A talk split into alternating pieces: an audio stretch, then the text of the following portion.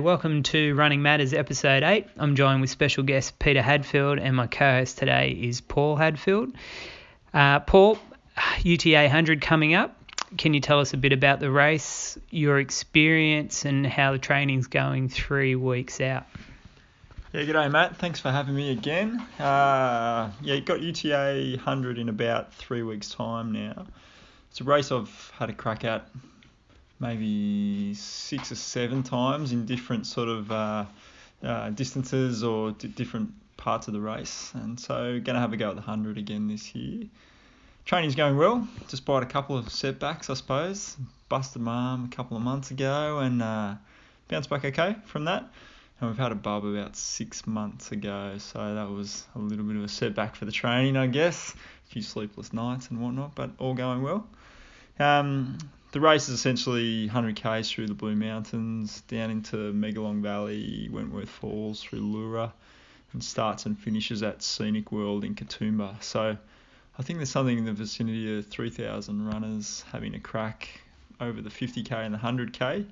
Um, and so yeah, I'm, I'm doing the 100, and there's a bunch of our listeners probably having a go at the 50 or the 100. So good luck to everyone out there. Nice one. How many times have you done the hundred, and how many times have you done your fifty? And what are your, what are what are your best times? Oh, I've had a crack three times at the hundred. Um, I only finished the once, um, so not a great strike rate. Had to pull the pin about 60 k's in on both of my DNFs. One through just stomach distress, I guess you'd call it, but probably a lack of motivation, I suppose. And second time around was just a, a bit of a crippling full body cramp that came on 40 or 50 k's in, didn't let up until I was laid out in front of about 20 German tourists somewhere between Katoomba and Leura. Uh, and just couldn't continue. There was no point having a crack at the last 40 when I, I could hardly stand up and walk my way out of there and then finished a couple of years back, thankfully, uh, in 1320, and that was enough for my silver belt buckle, which I was pretty pumped about. Um, That's awesome. Um, what what time would you like to be going on record for uh, time time you'd like to run this year? Uh, I'd like to have a crack and try to break 13. I reckon there's 20 odd minutes out there somewhere to be gained. Um, so that that'll be good. But uh, once again, I'll be happy to finish the thing. It's a pretty pretty grueling sort of race, so anything at the finish will be good. Um, what about Hammer? How many times has he entered the race, and how many times has he finished? I think he's actually got a fairly similar strike rate to me, so I can't be too uh, yeah. Uh, damaging in my chat about Hammer, but yeah, I, th- I think he might have started three times for the hundred and finished the once as well. So yeah, about the same. I'm disappointed. I was, I was hoping you, you'd give me five or six, but that's uh, that's fine. So good luck with that event coming up. Uh, looking uh, looking sharp. So Pete, thanks very much for giving up your time today. Uh, just want to recap on your career highlights. You're nine times Australian decathlon champion between 76 and 85. Uh, you've been to two Olympics in 1980 at Moscow, where you finished fourth, and 84 in LA. You've been to two Commonwealth Games, uh, 78 in Canada, 82 in Brisbane, um, and you won a silver medal at the 78 Games. Uh, 2006, you were awarded the Order of Australia. Am I missing anything from that uh, that that that roll call? No, I think you've just about got it all, Matt. Um, yeah, unfortunately, it was a very long, long time ago. Yeah, no, it was, it was um, know, I had had a great career. I guess the disappointment I, when you said about nine national championships, I uh, I was actually away in in France for in 1978 and uh, missed the national championships. I competed in a, in a French uh, decathlon. Um, scored about six or seven hundred points more than the person who won the Australian Championships that year. So uh, I like to think that I was the number one in the country for ten consecutive years, but I did only win nine nine national championships in the decathlon. Can you um, can you tell our listeners um, what what the events are included with the decathlon and um, how it's scheduled over the two days? Yeah, I'd like a dollar for everyone that's actually asked me that question. Uh, Daley Thompson, who won the gold medal and was world record holder, he wouldn't give anybody from the media an interview unless they could name the 10 decathlon events in order, just to prove that they knew a little bit about his event and they'd actually done some research. But so that's the end. That's the that's end it. Yeah. so sorry, Matt, you miss out. No, I, I think I can do it. No, I'm sure you can. But I, so it's, it's always um, two two days of competition. Um, first event's 100 metres. Uh, then we move into the long jump, shot put, high jump, last event on day one is 400 metres. Um, day two, we go out um, the 110 metre high hurdles, and then the discus, the pole vault, uh, and then the javelin, and the last event is the 1500 metres. So in an Olympic competition, uh, we'd probably first event would start at nine in the morning. We'd probably start warming up at about seven, seven thirty because in um, say in Los Angeles, as an example, they, did, they didn't have a, a warm up track next to the LA Coliseum, so we had to warm up in an, in a completely different suburb, and then get a bus from the warm up track. Um, to the holding area, marshalling area. You had to be at the marshalling area 45 minutes before um, the start of your race. So you had to make sure you were there at um, you know, 45 minutes. So you eight eight fifteen. If, you weren't there at eight fifteen, regardless of who you were, if you were a gold medalist from the previous Olympics, they wouldn't they wouldn't let you compete.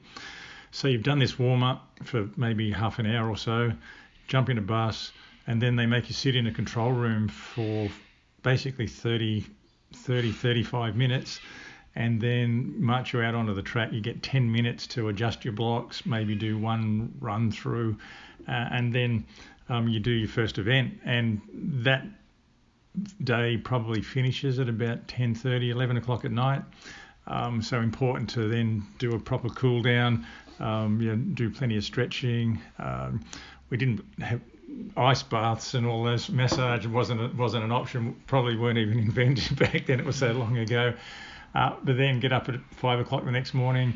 Uh, make sure you get plenty of nutrition in and start the process again. Head out of the warm up track, start warming up, and get back to um, the the finish of the decathlon at 10:30, 11 o'clock at night, and on at both Olympics in in Moscow and in LA, I got picked to do a, a random drug test. So after being on the track for you know, two days, you know, bit dehydrated. Uh, it took me about two and a half hours to produce a specimen, so I actually didn't get back to the games village until about one or two o'clock in the the morning. So um, the the chef de mission in Moscow uh, was a guy called Phil Coles he was coming back from a reception and um, saw that I would just come back and he said, "You look like you're thirsty. Would you like a beer?" And I've gone, "Yeah, would absolutely kill a beer." And uh, went in and, and, had a beer with him, and uh, but yeah, sort of went to bed about three in, three in the morning. So long drawn out competition, and certainly there's a, a real emphasis on speed, power, technique. I don't know where Paul got his endurance genes from, but he certainly didn't get them from me because the 1500, which is the last event in, in the decathlon, I reckon is about 1300 too far. It's um, I was, you you beat me to it. I was about to say you guys have nothing in common, but uh, there's a lot of fast twitch events there, and, and Paul's a, a specialist in the in the slow twitch. So it sounds like that holding room was just enough time to um, basically cool down your warm up that you had completed previously. Yeah, I think and one of the things that was important though, I you, you certainly needed to keep warm, uh, and I, so long as you kept kept your, your core muscles um, warm, I, it really wasn't a problem. I think you'd gone through the, the process. Um, you'd you can still stretch. You can still do a little bit of movement. It's only a tiny little room. They used to be say eight eight athletes per per holding room, and, and it wasn't that big, but you could still do a little bit. You could go through a few you know, stretching routines. If you're you know, warming up for the hurdles, you can do some trail leg exercise to keep keep it going. What's more to get your head into into gear and just say, okay, well, this is what I need to do. And I think the important part is that you know, while I was um, building up and training for the, the Olympics, it was important that I really look at um, practicing what I needed to do as part of the warm up as as well in my training when I was in Australia or you know, leading up in, in Europe. So I had to simulate that same sort of warm up in a, in a training session. So I'd warm up 45 minutes before uh, I was about to do a training session and then just sit on the grass for, for 35 minutes and then do another little 10 minute warm up leading into a training session so that yeah, there was no surprises. And I think that's important from a competitive point of view that you've got to look at not just you know the, the racing, but you also have to look at what type of preparation you might need to do in a in an event where you might have to check in or you know, I know in a lot of the longer distance events that you know, you basically got to stand in in position maybe with a you know a plastic bag over you or whatever to try and keep some heat in. And so if you're going to do that in a, in a race situation you probably need to do that as part of your training as well so that um, you can get the maximum output, and there's no there's no surprises, and you've and you've you're not concerned mentally about that preparation leading into a competition because it's way different than you would normally do in a training situation or or in a local competition. Sounds like some good advice there. So why uh, why decathlon? What what made you um, get into to these these events or this particular sport? Yeah, it's kind of an interesting question, and I'm not sure whether I really know the answer at all. But looking looking back, I was in primary school um, an average sprinter. There was no such thing as little A's when, when I was competing. I I started doing um, junior athletics competitions when I was 10, um, but I used to train one night a week at Sutherland Oval, where the cricket um, cricketers play near the cemetery there on a grass track. And sometimes those Tuesday nights were even little mini competitions, and then we do a, uh, a Saturday afternoon competition at Henson Park um, at, at Marrickville. But I, I suppose I developed from doing you know, sprinting and being an average sprinter, and I certainly wasn't a you know a super um, successful athlete as a kid. Um, I went to the state championships once when I was in primary school and got run out in the in the first round. I you know, certainly didn't make it through to the final, didn't win anything, and even in early high school, um, it wasn't until I was in year nine that I actually started to show. Uh, guess a bit of success. I was one of the you know, smaller kids in the in the class, really late bloomer um, when it, you have no hairs under the arms and, and certainly bounced into puberty a lot later than a lot of my classmates. And I think just because of that um, late onset of puberty, lack of strength, lack of height, um, you know, I didn't perform all that well in, in competition, but I just loved athletics. And I had a, um, I lived, lived in Engadine and I had a friend of my dad came out from the UK uh, he was a painter and wallpaper, but he was a pretty good um, shot put and discus coach. So I started to learn to do a little bit of shot put and discus as well as doing the sprinting and um, learned good technique. But again, because I was pretty small, I didn't achieve great success until I think in year nine, so it would have been 14 or 15 or something like that. And I grew something like about 20 centimetres in one year and, and filled out a, a, a, little bit. But I had really good technique. And as soon as I got on a bit of size, I ended up winning the combined high school discus championship that that year, um, and then I won it for the next you know, three years after that. So that my major success was in the discus, but I was never ever going to be big enough to be a discus thrower.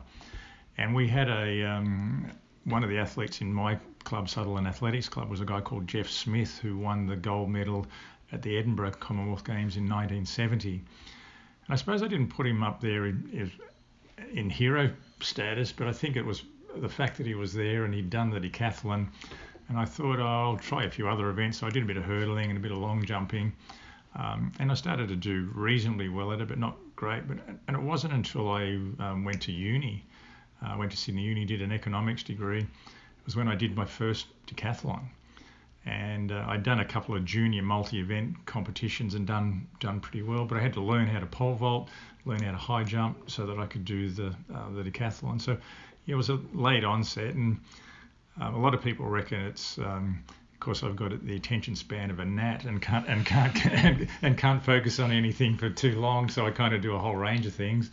Uh, some of my other teammates, uh, not I suppose, um, say that I you know I wouldn't um, I couldn't make it as a, an athlete in a single event, so I did the, the the decathlon. But I like to point out to them that I was also the the, the state champion in the long jump and state champion in the, the pole vault and number two in the hurdles and um, discus. So Uh, I probably could have done okay and, and achieved success in an individual event, uh, and but I just quite enjoyed the variety in training, the variety in competition, and it's quite a it's an interesting event because it doesn't matter whether you win or lose any of the individual events. It's all based upon a, a point system that they've created. So if you want, if you run, uh, say 11 seconds flat for the 100 meters, you always get 800 points. If you run 10.6, you always get 900 points. And they've got uh, this graded scale of, of points that they have for the 10 events. So it becomes a real challenge mentally um, to be able to develop a, a training program that'll allow you to you know, continually improve on um, your overall performance. And sometimes you have you know, better throws or better jumps or better runs in a particular decathlon. You know, sometimes things fall apart, or sometimes you pull two or three PBs together. So it's quite interesting, quite good to follow. And uh, was interesting when I competed in Europe because the say in Austria or Germany or whatever the decathlon was considered one of the the leading events. In fact, in in Germany, they were sort of on the, the same I guess, status as Bernard Langer or whatever the golfer. So they, they were up there with some of the highest recognised athletes or sports people in, in Germany. And, and people knew who I was walking down the street and they knew what my PBs were and what my scores were. But here in Australia, no one would, would know. In fact, the. Um, when I the, the the year that I retired um, in 1985, it was sort of a 10 year span of never being beaten by an Australian and being the number one in the country for, for 10 years and didn't even you know, get a results column in the in the local papers or in the in the Daily Telegraph. Why, why do you think that is? Why, you know, there's certain sports certainly that um that Australians you know they, they like the distance marathoners, they like the sprinters, the you know they like the swimmers. Why why the decathlon? Why why doesn't it share the same fame as these other sports? Yeah, I think probably just that lack of understanding. And, and again, maybe the attention span of the spectators is a bit like mine. They just can't hang in there for you know two days to to, to no, watch it. No T20 decathlon. so, so I think that's the key. It's really a matter of you need to have a little bit of an understanding to get right into the to the event. Uh, and I and Paul's probably heard it a million times before, but I, guess I trade on that because I do a fair bit of you know, motivational you know, speaking for a lot of companies around the country and done it overseas as well. And my, my normal opener is that um, yeah, I was number one in the country for 10 years. You, you, everybody in the audience probably doesn't know who the hell I am or what I did. And I, I tell the audience not to feel embarrassed because, um, you know, really nobody knew who I was, and um, was interesting. I said one of the disappointing parts of my 10-year career as the number one in the country that I was never once asked for an autograph over those over those 10 years, until the day I um, announced my retirement. Well, actually, it was the day after I announced my retirement over in the LA Games. I was walking down Hollywood Boulevard just wearing a t-shirt and a pair of shorts, nothing that tied me in with the Australian athletics team. And this quite yeah, attractive young lady came screaming out from the other side of Hollywood Boulevard with this leather-bound autograph book in her hand, asking me if I could please stop and, and sign an autograph. So I'm, I thought she'd been really paying a lot of attention at the Coliseum over the last two days beforehand. And I still remember this girl's name, Louise, so it must have made an impression back in 1984. And uh, so she got this autograph book out, and again, it was leather bound, and um, so I thought I better make this a half decent. So I had to Louise best wishes, and then she said to me, "I thought you were fantastic in the Superman movie," and and so. Um, she just said, you know, how good it was that I defeated Lex Luthor in Superman One and what have you. And I made, I actually just, I hadn't ever thought about it, so I didn't have the heart to disappoint her. So my only uh, my only autograph in my entire athletic career was to Louise Best Wishes, and I just signed it Christopher Reeve and gave and, and just gave it to her. So that was it. Uh, that's a that's a great story. Uh, that's hilarious. So that that's a that might help us answer the next question. But I was about to ask you about um, whether whether your um, whether the your athletics career had enough uh, sponsorship or financial support to uh, to be able to train full time? The answer is no. Um, while I was competing right through that 10 year period, I was a, a full time high school teacher. Uh, the only time that I got any time to train full time was when I was in a, um, say, an Australian team, and I would take leave without pay from from teaching, and then go and um, you know travel with the, the team and, and, and train full time. And I actually elected on a number of occasions for as preparation for Commonwealth Games or Olympics to take you know full term or sometimes two full terms off and uh, uh, leave without pay and travel at my own expense to um, to go to. Well, I, I had three stints. I, in 1978, um, I travelled to Paris and worked out with the um, the world record holder in the in the pole vault and his coach. In 1980, I travelled over to Austria and worked out um, with an Austrian national um, decathlon coach who I'd met two years beforehand, and I'd worked a little bit with the West German team as well. And in 1982, uh, I went over to the UK and um, spent six months in the UK, and I trained with um, Thompson's um, coach Bruce Longden for six months. And yeah, at the same time, I was married, um, so I took you know, Marilyn, my my my wife, and I took you know Paul came came away when he was a baby. He he was in, in Austria in, in 1980 and, and in 1982, so he spent a big chunk of his life at athletics tracks when he was a, just just walking, or and or even before he was walking. And I think that was from and from a sponsorship point of view, um, absolutely zero sponsorship, no financial support. Um, except that Adidas were a really good um, supporter and they provided me with you know, all all my gear. So, and I used to wear a lot of shoes, and I used to wear out a lot of shoes, and yeah, they, but other than that, um, they that was that was it. So, I was offered a, a scholarship um, when they opened up the um, Australian Institute of Sport in, in Canberra. Um, but the deal was to go down um, and stay in a university dorm. Um, you know, I was married with two kids, Ben, Paul, Paul, and Mark, and there was no um, the scholarship really entailed um, athletic, you know, sporting support, medical, what have you. But I still had to pretty much work full time to you know, keep the family going and keep me going. So it was a matter of um, looking at it and thinking, well, I'm actually worse off by going down there because we had a house here in um, Gymea in Sydney, and um, and it was I had had a teaching job. So I turned down the Institute of Sport, which I don't think they were very happy about, um, and a bit, little bit later, though, I, I went down and, and spent 18 months um, down in South Australia in pre- preparation for the LA um, games in 83, 84. But I, I still worked there, but I wasn't teaching full time. I had a part time job um, selling insurance for AMP, and I also did a little bit of PR work for one of the local um, building societies down there, which gave me a little bit of flexibility. I suppose it would have been much, much better more for the fact that I would be able to recover a lot easier. And I think that's the key. You miss that recovery by not by having to work full time. Gotcha. I guess one of the things that was a bit embarrassing about um, not getting any financial support is uh, from Australia was that um, I was asked to go up to um, train with the, the West German national decathlon coach and his squad, and I had to say to him, I can't afford it.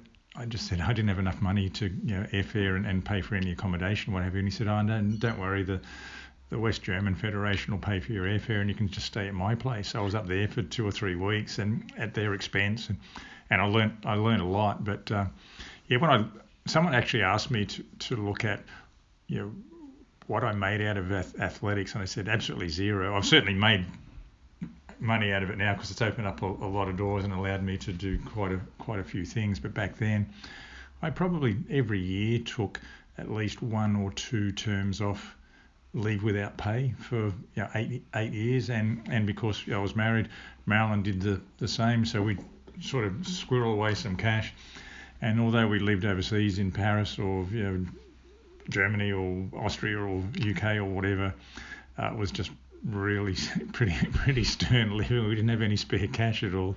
Um, so yeah, I guess probably a little jealous now that there's an opportunity to to make some cash, but only there's only a few track and field athletes that are really earning above the poverty line. Uh, but it would have been good to be one of those to at least get a bit of support so that you didn't have to you know, live below the poverty line. Particularly because you're at the you know you're at the peak of the of your career for 10 years in Australia, you think that uh, being so consistent and, and being so good, you know, you would have had some opportunities here.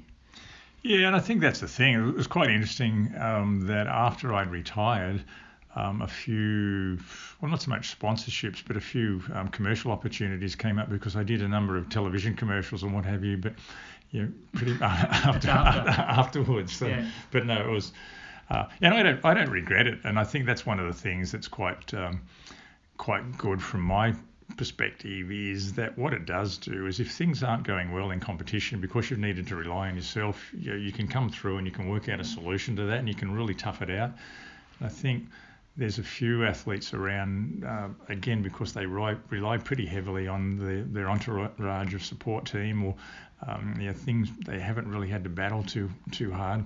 When things get tough, they don't really have the intestinal fortitude to be able to overcome the, the problem. So, know, it would have been good to get the support, but I think what it did do was made me a really tough athlete and an athlete that you know, knew my body, um, knew what I needed to do to get out of a slump. Um, yeah, but even then, things still go wrong though. And so, but yeah, I'd, I'd, never go back and say I'd like to do it all again, but it would have been good to get a bit more financial support than I did. Absolutely. We were chatting to Lloydie last week, and I was just saying to Paul before that. Uh, the Fun Run King was cleaning up in the uh, in the 80s and made uh, quite a lucrative uh, living out of you know just traveling the country and also the states and Europe and just winning fun runs, uh, marathons, that sort of thing, and, and, did very well out of it. And even now, the, the decathletes, unless you're yeah, the Olympic champion, you're still not going to make a lot of money. Whereas if you're a decent Kenyan marathon runner, you can pick up you know, quarter of a million, three hundred thousand dollars US, and then if you're running 204 or 205, you get time bonuses as well. So they could have a day at the office for a marathon and pick up four or five hundred thousand dollars US in one run. So it's, there's not a lot of other athletes around the world that are able to do that either. Yeah, plus plus their endorsements, and yeah. they're, they're doing very well. So I read um, you were the Australian champion and record holder in '76, but weren't selected for the Montreal Olympics. Did you tread on the wrong bloke's toes, or what's the story there? Yeah, it was a bit of a dis- or more than a bit of a disappointment. I'd um, I'd won the national championships the year before, in, in, in uh, sorry, came second in the in the in the championships in '75, and you know, was really working hard towards you know realising a dream of you know, getting in the Olympic team and you know, won the New South Wales Championships, broke the Australian record, won the Australian Championships, uh, and everybody around me was basically saying, "Oh, all you have to do is pack your bags." And um, at those at that stage, though, what they used to do was say, "Okay, well, we've got enough funding to send maybe 12 athletes or 15 athletes mm. or whatever the number was." So they'd try and rank everybody you know, so it was steeplechaser versus marathon runner versus hurdler, you know, versus decathlete. And so as it turned out, I was um, my ranking on the list was a little bit lower than the the cutoff mark. They took three um, high hurdlers, 110 meter hurdlers, uh, steeplechaser, a few others who all got run out quite badly in the first rounds. At least I would have been on the track for two two days, and actually, and it, those games in '76, um, Bruce Jenner won, uh, won the gold medal with a world record, but it was actually the first um, games that Daley Thompson was in as, well. And I think he came 16th something in, in those games. So what it did do was actually gave you exposure to a number of the, the best athletes in the world, gave you no exposure to the Olympics. And I think you know if I had have had that opportunity, it would have certainly benefited my career. I think allowed me to achieve you know a bit more than than I did at an international level just by having that extra two years experience. Do you think it was better that you didn't get too much exposure to Bruce Jenner at the time? Seems to have worked out reasonably well. Yeah, I'm not wearing frocks these days, so that's good probably. but uh, uh, and it's funny because I've got a few of my Olympic buddies um, who s- say to me, "I," and they actually they didn't realise that um, I didn't compete in '76. Was it what does it feel like to be beaten by a girl in the decathlon? but uh, I had I have met Bruce a few times, and um, Yeah, the last time I, I caught up with him was in the, the London Games in, in 2012, and he was he was looking very much like a Ken doll with plastic know, skin at, at that stage. But you know, having read his read his book, you know, he's in a bit of mental turmoil for, for quite some some time, and and um, yeah, no, so I certainly haven't gone down the same direction as, as Caitlyn has. um, well, fortunate, fortunate, fortunate for Paul, I guess, and the kids. Um, you mentioned um, Daley Thompson. I've got a photo of him behind you on the wall. I don't know if you noticed, but you might have seen this last time you were over. Um, doesn't actually say where that photo was taken from. Does that look familiar to you? Do the outfits he's wearing the the English colours? Does it does it look familiar or? It does actually. Um, the, what's interesting is the carnage of the uh, the 1500 meters where Daley's actually standing up, and and the, one of the guys that, that's on that um, shot is a guy called Guido Kratschmer, who was um, was a rec- world record holder from West West Germany. Yeah, Guido was about I don't know six foot four and weighed probably about 95 kilos and could run like the wind, and he certainly wasn't very good at 1500 meter running. So I think it might have been from the 84 Olympics by the look of it, because Guido um, didn't get a chance to compete in 1980.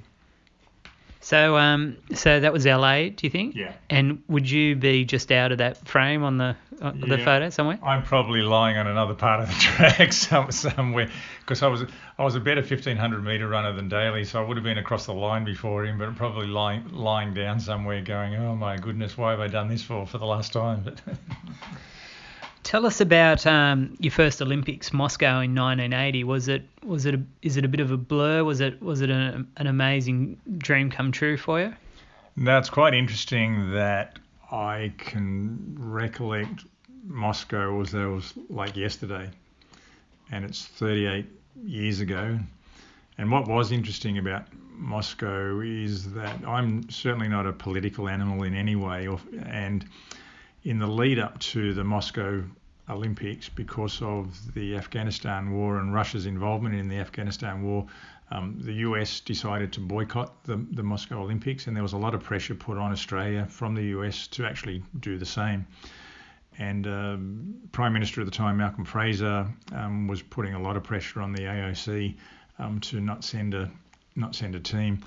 So I was speaking at um, political rallies, you know, quite quite often as part of the my lead in, uh, and I was actually away in Austria when they made Australia made the decision to go, and a lot of the AOC representatives sort of yeah, they like to talk about the fact that Australia's been at every Olympics since the, the modern Olympics started in 1896, but the vote um, by the AOC to go um, in Moscow was um, six to five.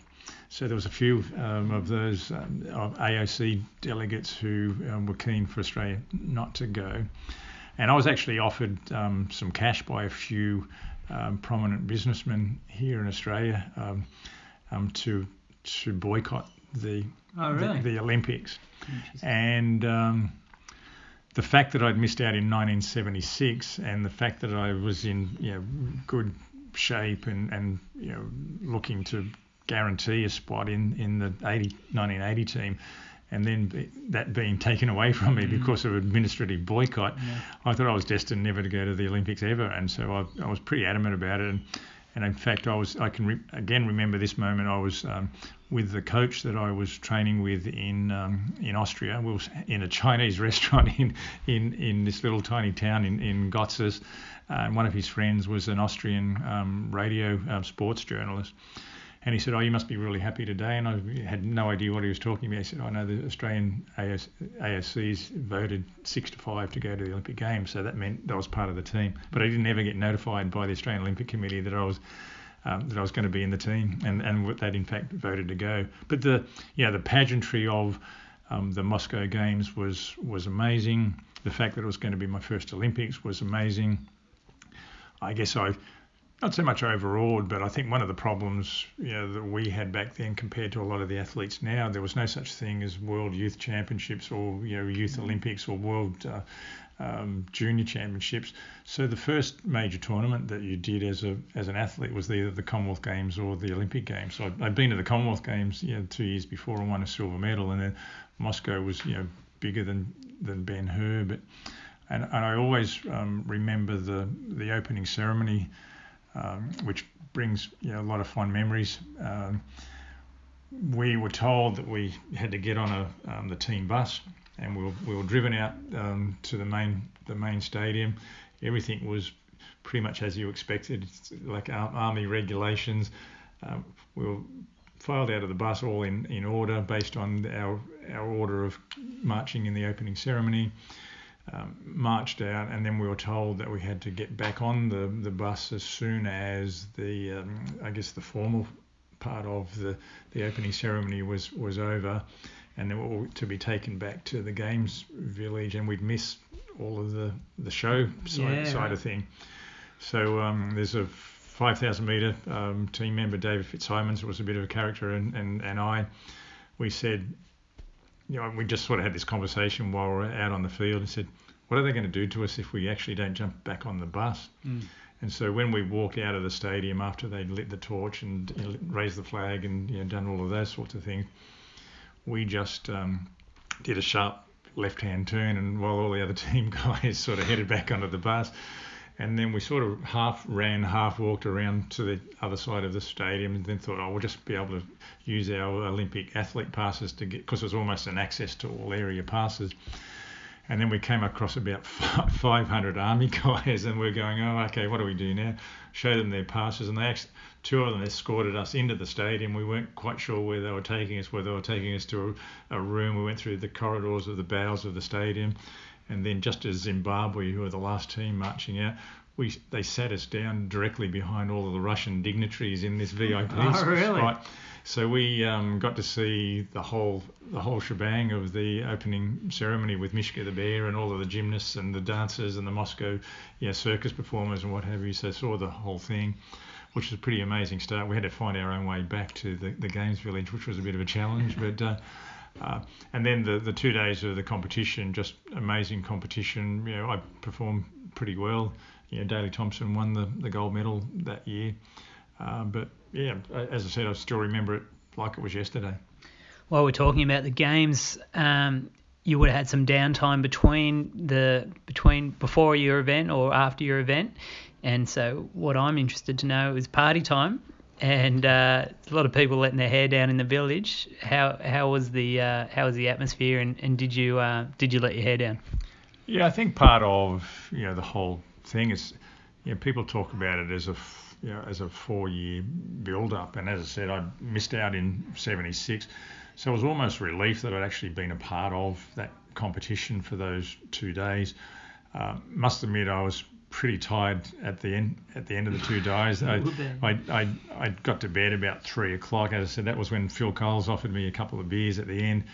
Um, and yeah, it was really just a matter of going out, watching a lot of the other you know sports, not just track and field, supporting your teammates, uh, and just spent a lot of time away from the village then, because part of the deal is you know being a good you know, team person in those sorts of situations is know, to go out, not too many nightclubs and what have you that we got an opportunity to go to in Moscow, but we just go out and, and you know have have some beers, have have a feed um, you know, have a, have a good time, but away from the village, and then come back and support your teammates, and, and but they also have the opportunity to go and look at some of the other events that were happening. Might be gymnastics or you know, could you know, swimming, or, or well, swimming was already over, but certainly gymnastics. I can remember going to the gymnastics, so we just had a good time and just were able to just say, okay, no more, no more running, no more training.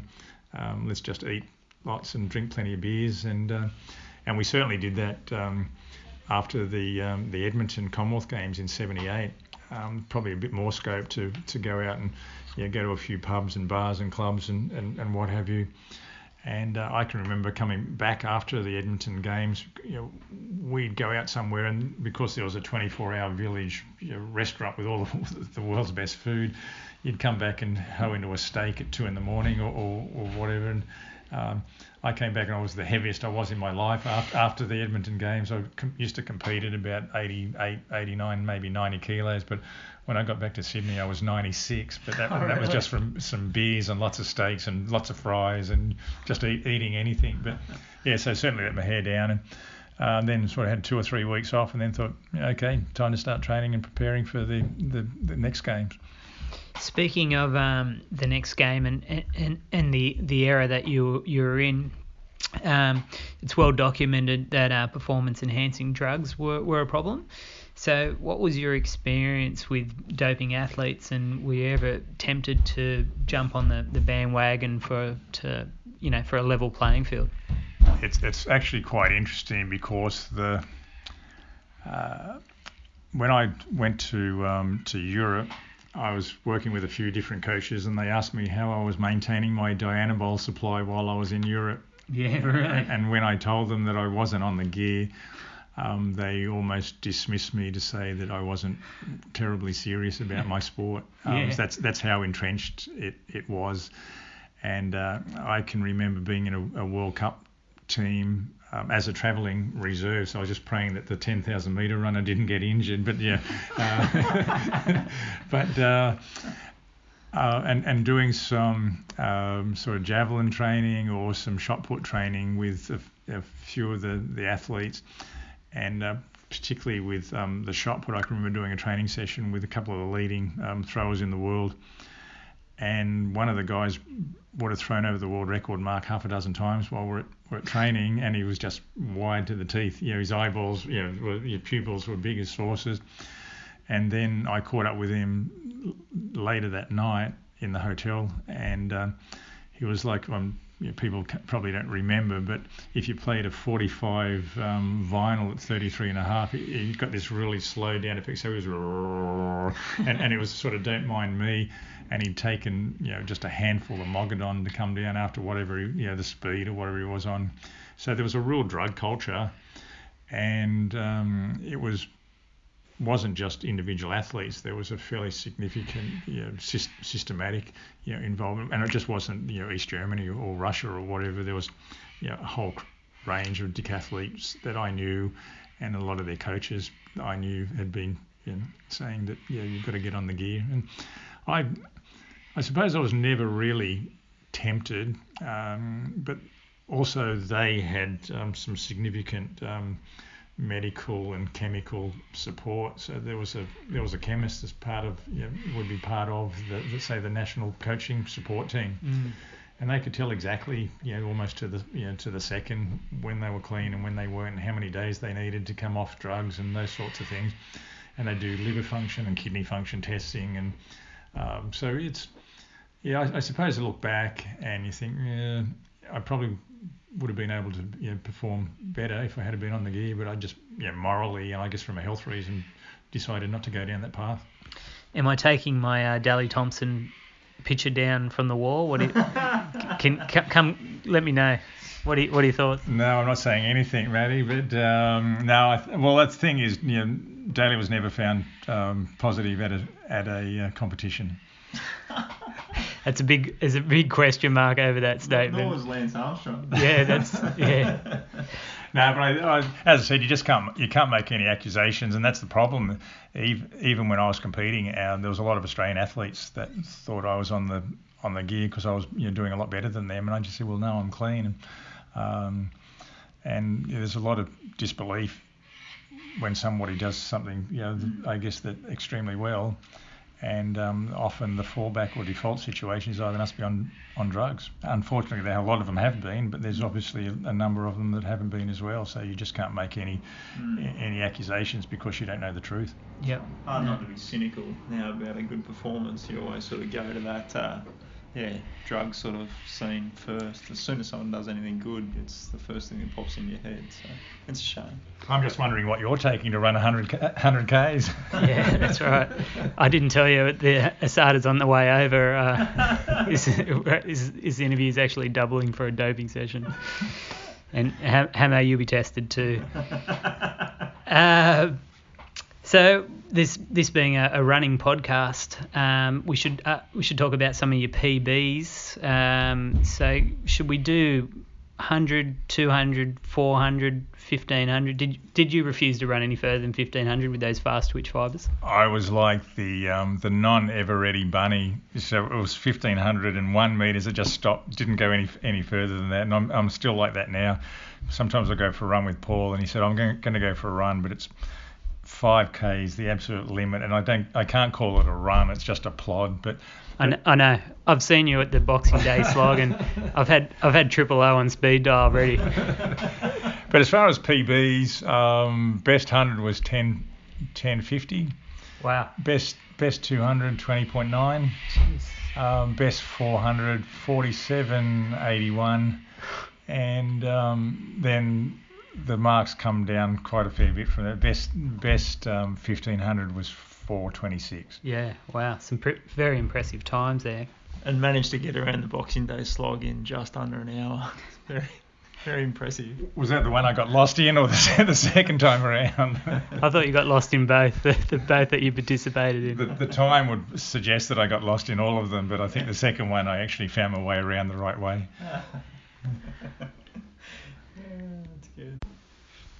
Okay, so as you mentioned, um, your events over two days, and they're, they're quite long and, and arduous. So how do you manage your, your nutrition over those two days? To Not probably as important as a you know, long distance runner because when you actually break it down, you're doing in your competition areas, you're doing say 10 and a half seconds of a 100 meter sprint and you're doing three th- you know, 30 40 meter run ups in a, a long jump and three three basically going two meters across a discus a shot put circle and half a dozen high jump run ups so you're actually only competing for about 15 and 20 minutes across those two days, but it's all the warming up and cooling down, and, and it's all the mental um, energy that you're Yeah. burning up. So that's that's the real key to it. It's that ability to be able to switch on and switch off mentally. So and, and that brings a lot of decathletes undone because they try to be up and high mentally for the whole two days, and you just can't do it. So you have to be able to say get get yourself up to warm up, then come down again, then get yourself up to to sprint the 100 and then come down again and, and then get yourself prepared. So it's like having a light switch and just switching it on, switching it off. And I think that sort of an important lesson for a you know, whole heap of sports people where you need to be able to focus when it's when you need to focus and you need to be able to relax when you can relax. But as far as nutrition goes, I used to make make sure I had you know pretty big breakfast and it was just high carbos. You know, so used to have you know cereals, toast, a um, bit of fruit, um, plenty of fluid um, throughout the day. You know, no such things as gels back back then. Used to probably drink a bit of electrolyte, but mostly mostly just water. Mm. And then whatever you could carry. So I'd I'd have sometimes you know in a can. You know, just have a you know baked beans in a can or something, or you know tomatoes or fruit or whatever, or some sandwiches. Sometimes they provide you know the the meat um, organizer or they provide some food for you. But it was just a matter of making sure that you just had enough carbs to keep you going. And I don't think you ever really felt depleted. Um, and I don't think it was that critical. You just need to make sure you keep pumping fluid into you. The worst I ever was was I um, I did a decathlon up in um, Brisbane in before they actually built the stadium at QE2 Stadium in, for the Commonwealth Games in 1982. They just laid the track, so they had the grass infield, you know, the synthetic track, and then the rest of it was a construction zone. So they uh, they had um, tents from the army. That was where we get our rest and recovery and a couple of portaloos. Uh, but it was 43 degrees both both days, and I actually got you know quite bad heat stroke. Um, and I can remember running down the back straight um, in the 1500 meters, and um, and some, well, I can't actually can't remember the running, but one of the guys came up to me and said, "Oh, do you realise you, you're in lane four down the back straight?" I said, "No, I had no idea." I was quite quite sick for a couple of weeks afterwards because I I did get quite bad heat stroke and lost lost a lot of lost a lot of weight. Um, but that's the only time it's really I've really been affected. But I was just across two days of 43 degree temperature for know, but not all that important, but certainly important for long long distance runners. And and I think there's a bit of a science to it. It's really a matter of uh, again, I talked about preparing your warm up and preparing your competition in training so that you knew exactly what you needed to do. It was the same same thing. I used to just find foods that sat well in my in my guts basically, and and you know didn't feel churned up, and I felt comfortable, and I used to have those as part of my, my training preparation as well. So it was yeah just getting stuff into you that I that I enjoyed eating, that I knew would sit well and and would keep me keep me going, give me enough energy for the two days. Um, and then it was always compulsory to have you know, as many beers as I could drink after the uh, the, the 1500 was over, and uh, normally normally that was at the uh, the expense of the drug testers because back then they used to give you beers before you had to do your testing, so you'd power down a few beers and and then I can remember the first time I did it, there was me and another guy sitting in a in a room in Sydney and. Uh, one of the guys had been in there two hours before me, and I I was actually quite dehydrated, and he just said, "I can't hold on for any longer. I have to go now." So he was drink, drinking the uh, the organisers' free beers to do his drug test, and he couldn't hold back any longer. I think he filled a bucket rather than a specimen bottle then. they should uh, they should go back to that theory. What do you think? Yeah, well, I think yeah, it's always good to, to relax and yeah, drink a bit afterwards. Um, I certainly didn't have any any beers after day day one. Again, that was that was the really important part of of the decathlon was after you'd run the 400 meters. So it was um, fair amount of lactic acid build up um, running the 400. Had to make sure that you know, I'd probably do 25, 30, 30 minutes of, of jogging and stretching and what have you after that um, so that you try to get rid of the lactic acid if you could. You know, I just put my you know legs in a pool or, or whatever to try and cool down a bit, or put them in a cold bath, and then make sure you really got your nutrition, got plenty of protein in again that night. And sometimes that was hard because it was after midnight before you could actually get to eat. So that was, but I guess nothing terribly scientific, but just things that I'd practiced and, and thought thought would work, and they did work for me. While we're talking about heat stroke, we had the Commonwealth Games at the Gold Coast recently. Uh, the lead runner, the Scottish guy, collapsed two kilometres to go, and uh, there's been a, been a bit of an uproar at um, the the Aussie for running past him to, to get the gold. What what are you what are your thoughts on that? I think that yeah, Michael Shelley did the right thing. Um, I many years ago I was the um, volunteered as a as a marshal for the the New South Wales Marathon Championships, and um, I was only couple of k's from home. Um, was directing the a few of the runners, and it was this was in the first you know ten of the, the runners in, in a marathon. Again, reasonably hot conditions on on the road, and one of the runners was running straight down, and I had to direct him to take a 90 degree bend and head towards the towards the finish he just kept running straight past me and ran straight into a wall on the, on the other on the other side of the road. So, um, and so he that the Scottish runner was in the same situation. But if Michael Shelley had stopped at all or tried to bend down and you know do whatever, one he can't help the athlete. Um, the athletes uh, are under almost an obligation not to get any support, otherwise they become disqualified. But if he had have stopped even briefly, you know, who knows what might have happened as far as cramping up, or you know, mm. he, he, may not have been able to continue. And if I'd already, if I'd run 40 k's and stopped, I don't think I'd like to get started again. So mm. I think just mentally getting started. So it probably didn't look um, good, but for you know, for people who don't know anything about marathon running, but I just think he did the right thing. He was obviously the Scottish guy was obviously in distress, um, but you know, Shelley had to do what he had to do. That was get across the finish line, and he just kept focused. He mightn't have even, you know, he was so focused probably at that stage he might might not have even seen him there, mm. and, that, and, that's quite a strong poss- possibility. I, I, I don't I didn't see the eyes go down, so I'm gonna I'm gonna agree with you there. But the the marathon's a war of attrition anyway, so it's you know they, when they start the race, there's no guarantee they're going to finish it. It's not like other events, you know.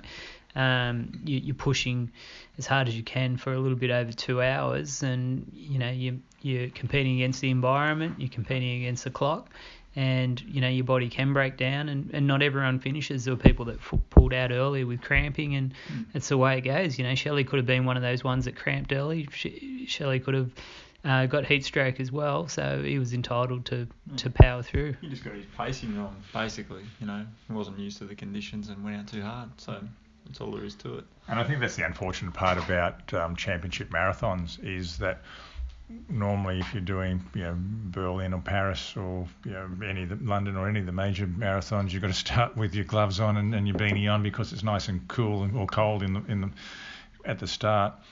And unfortunately, a lot of the the timing um, for the marathon starts and are based around the television television ratings. Certainly at the Olympic Games, they are.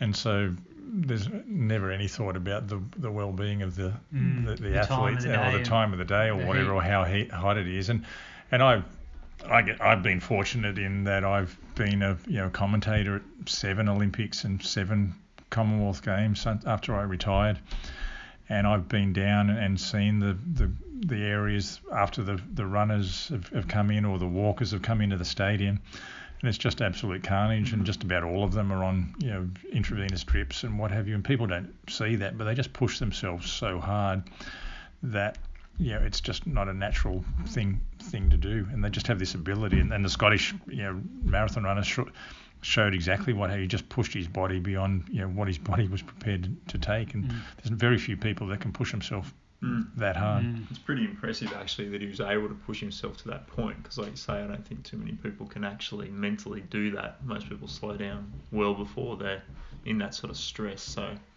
pretty tough character, I guess. Yeah and you know he, he got to 40 k's, so it was pretty impressive.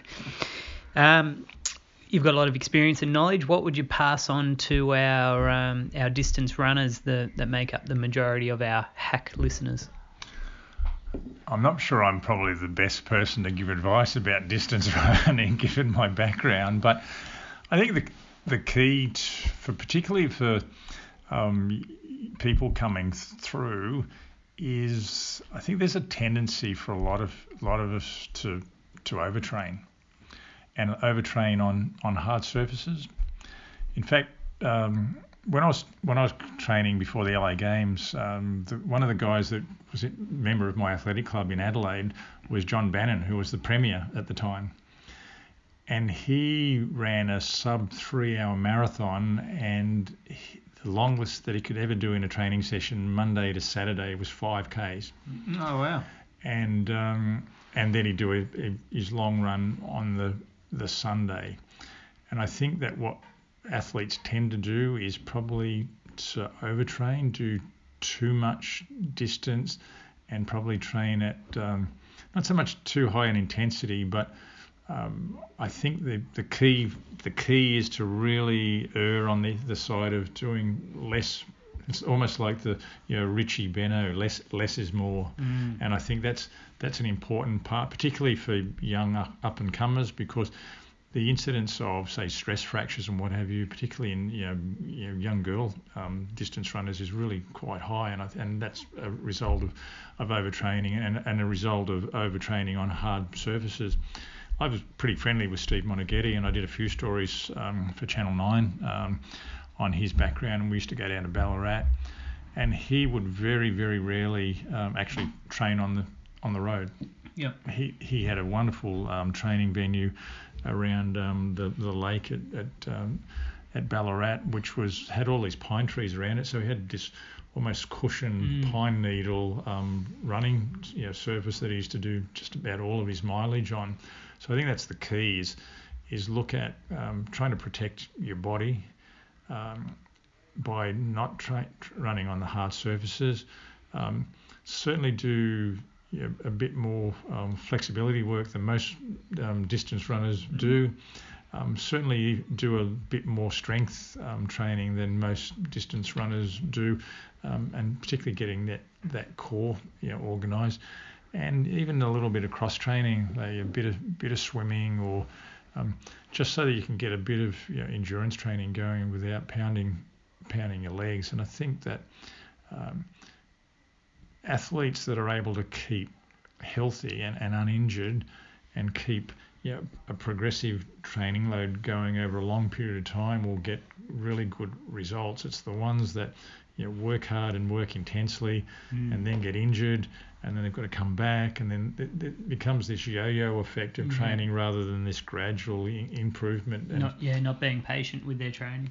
And I think that's the thing. And if you are injured, um, to actually be patient as well, do all the rehab you need to do, and give yourself a little bit more time than even you expect that you need so that you come back because the injuries are a factor of life, particularly if you're you doing a, a lot of training. But it's really a matter of trying to prevent those injuries. And if you're doing flexibility, and if you're doing strength and core work, and even a bit of cross training, and I think that's one of the benefits of the decathlon is because of you know, people ask me, you know, did I had a litany of, of injuries, and I really wasn't injured at all over my entire career. I had a couple of trauma injuries where I missed the bags in pole vaulting and things like that, but overall, and you know, even now, 63 years of age, I'm not really you know carrying legacy of, of injuries from you know back when I was competing, and I used to you know do crazy weights and you know, a lot of training. I used to train 40 hours a week, but I think the cross training effect really put me in good stead. And I think if you can do a little bit of that cross training, you know, from a distance running perspective, that'll help injury prevention and also help your your final performances. Um, this this may not be the, the appropriate question to ask, but did you used to have a few beers before any of your events? Um, depends how how before you mean, man. I, I certainly didn't uh, abstain from from drinking beer. Uh, I didn't find the need that I had to you know carbo load with with with beers uh, just a couple of days beforehand. But I used to room a lot with Rob De Castella and Chris Wardlaw, who were both um, you know well credentialed marathon runners in the in the 70s and, and 80s, and they probably had abstained from drinking beer for quite a while, but um, I can remember um, coming back to my room and, and uh, Wardlaw and De Castella was sitting down about two days out, you know, cramming a few beers into the system just because of the carbo mm. loading pro- properties. So um, certainly um, getting the carbs in is is really important. I'm not sure about you know, true true carbo loading with you know, depletions and what have you. I'm not sure what the science is there, but I just think you need plenty of plenty of glycogen in the system because I, you know, having called a lot of marathons, certainly haven't um, run in any, but having called a lot of marathons, it's um, it's interesting where you see someone's you know run out of their glycogen and they're starting to jump into their fat stores and there's not too much fat on many marathon runners and and then once they've you know, used up their fat stores uh, gets pretty horrendous when they're starting to burn up their protein then to, to fuel their running, and that's what happened to the Scottish guy up mm. in up in the Gold Coast. There you go, Judge. If it's good enough for Deke, it's good enough for you, mate. Get back on the wagon. So, what would you suggest? Three or four the night before, or? Um, probably not the night before. I think again the the hydration is probably Im- important the night before, but a couple of nights, you know, two two or three nights out, I think you know having a few beers is a, is a good thing. And in fact, um, yeah, depending on how you well you sleep and what have you too, like having a beer or two is not going to affect you in any way whatsoever. And um, yeah, a lot of athletes feel that they they really need to have a have a beer or two just to help to help them relax and help them sleep because if you have a couple of restless nights that's going to have a negative effect on your performance as well but so again just try it in training. So, Judge, if, if you like, just whenever you're training, uh, if you're training seven days a week, you can probably carbo load with a few beers seven days a week. I, I think that's the problem. I think he's training a lot, a lot. what was uh, what was Deke's quota? Because you know, if we can implement something similar.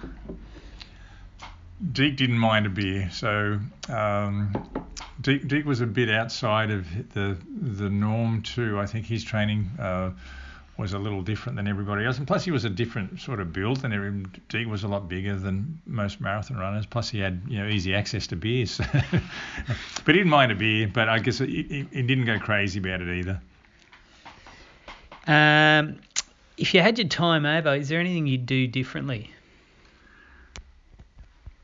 Yeah, there, actually there is. I I probably focus more on my um, my speed I think what's happening now is we're seeing some decathletes coming through that are being number one in the world and they can run yeah, 10, 10 to 100, 100 meters, which really sets you up for being able to be a good sprinter, a good long jumper, a good 400 runner, a good hurdler, a good pole vaulter, good, good high jumper. I probably concentrated a bit too much on the technical side of things, and you know, I, I was able to run you know, some good times, but I would like to think that if I had to spend a bit more time on my on my um, say my sprinting technique, um, that I probably could have transferred that across to better performances. And I guess the other thing that I really wish that I had the opportunity to do would have loved the technology of um, mobile phones or video cameras or whatever to get instantaneous feedback about mm. technique because yeah we really didn't have that technology when I was around. And the first time I saw myself pole vault, I thought I was actually quite, just in my own mind, I thought I was quite a good technician. And when I f- first saw myself on video replay, I went, oh my God, that is so bad technically. And I was able to make some modifications, but it, Um, you know, back in the day, you know, we had to shoot you know Super 8 film, and if, if you had access to a camera, and then you wouldn't, you'd have to get send it away and get it processed, and you know, two weeks later you might get access to that film. And video cameras really weren't available, and so that's one of the things that I would have really loved to be able to do to to have access to that video feedback. And, and a lot of coaches now use it and, and use it well, but I think sometimes they overuse it because the athlete then uses loses that opportunity to feel for the event. Mm. They almost need to see themselves on video to get an idea of what they're going through rather than feeling, yeah, that was good or that was bad or my hand's in the wrong spot or my feet are in the wrong spot. And they, you need that feel, but you also need that ability to you know, every now and again to get that feedback from, from video as well. A little bit uh, left field though, but I believe you know uh, Reg Spiers. I, I read the book out of out of the box, and um, can you tell us a bit about Reg and, and your relationship with him? Yeah, Reg is a very interesting character. My um, my very first Australian team was a, Australia versus New Zealand Test match that we did in Auckland um, in 1977, and for some reason I was made captain of that that team as well. Reg had won the, the Australian Javelin Championship that year, but he also won the Australian Javelin Championship 10 years earlier in 1967. And Reg um, had, was quite a notorious character. Um, he used to smoke um, a bit of dope as preparation for his um, javelin throwing and his training, and he got busted a few times for growing his own. Uh, and um, he competed for Australia in the Perth Commonwealth Games in 1962, and then um, for 60 leading into the 64 Olympics, um, he had the, by far the best throw in Australia that year. And um, just before the Australian Championships, he got he tore um, his bicep away from the the bone and so he, he, sort of did rehab, and then the selector said, "Well, if you can prove that you're fit and go over to Europe to um, get a few competitions under your belt, um, we'll put you in the 64 Tokyo team." So Reg had no money, so he actually um, worked his way on a on a tanker um, from Australia over to the UK.